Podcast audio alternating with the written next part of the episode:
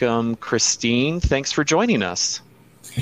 Thank you, Joe. It's a real pleasure to be here. I'm really excited. So, hey, everybody, I'm Christine Crandell. And basically, I spend all of my time and have for the past several decades getting into the heads of customers. So, that's kind of where I live. And I'm really thrilled to be here today to talk about a topic that affects all of us customer experience. So brands approach experience differently, you know, mainly through marketing customer support. And while we've made great advances in meeting customer expectations at scale, we still face challenges. Rapidly evolving expectations are outdating today's approaches and they're creating significant gaps, like the gap between what um, a vendor thinks the customer wants as their experience of the life cycle and what the customer actually really wants. That gap is often pretty huge. And then the gap that's formed when companies talk about their experience or their commitment to experience, and it doesn't match the actual experience that the shareholders or the stockholders, stakeholders, I should say, have. And then there's the gap when automation fails the way um, customers' response expectations are. Like when you want to talk to a human and you've got a real problem, and the only choice you've got is a chatbot, right? What I find really interesting in this is that revenue gaps and security and experience gaps go hand in hand. While revenue gaps are not tolerated and are swiftly addressed, rev- experience gaps are often overlooked. So it's kind of time that we change this perspective. So let's dive in and explore how bridging these gaps can drive revenue. So as we draw, strive to close these gaps, we need to be clear, first of all, on what problem that we're solving, right? Should we focus on fixing customer experience programs to deliver measurable ROI? That's kind of business as usual. You know, or should we focus on how to use experience and customer experience to drive more ARR and NRR? And that's about everybody's goal right now. That's kind of what everybody's focused on. Or should we view experience as a strategy element to realize an organization's real potential? And that's actually what I'm hearing a lot of C suites and boards talk about. That's really how they're starting to look at the next step from CX. So, why isn't experience already a strategy element?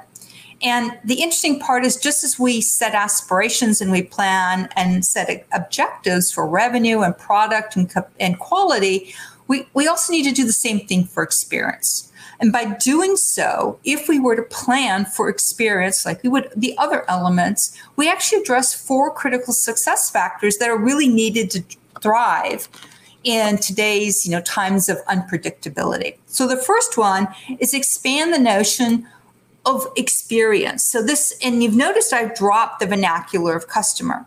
So when we look at experience, we have to expand it to include all stakeholders, not just customers and employees. The second is we need to change mindset around what experience truly means and we'll talk a little more about that. And then the third is intentionally plan experience across the entire organization and throughout all stakeholders' life cycles. And then the fourth is reinforce ownership of experience by including metrics in OKRs and KPIs. And so the best way to go do that, and believe me, we can do this and companies are doing it. The best way to do that is, is in a straightforward process and keep it simple. And that's called experience led growth. So, all right, we're going to flip the script, script here and dive into the world of experience led growth. And this is where the magic happens. I'm, I'm, totally like so excited. I love this. I love ELG. Um, so, ELG is all about understanding and meeting the expectations of everyone, right? That's customers, employees, vendors, investors, and the communities that we work in, that we live in. So it's about going beyond just products and services and and in delivering exceptional value to all stakeholders. Now, I am not separating B2C from B2B. This is just even more relevant for B2B. And so my frame of reference coming into this is B2B. And so what you're going to see is is as a result when you look at a lot of B2B companies is that they're stuck either being market or product oriented But with ELG, you know, we're shaking things up. We're looking at experiences being the driving force behind revenue growth that embraces the best of product and market led principles. So it's sort of like the ultimate power combo, right?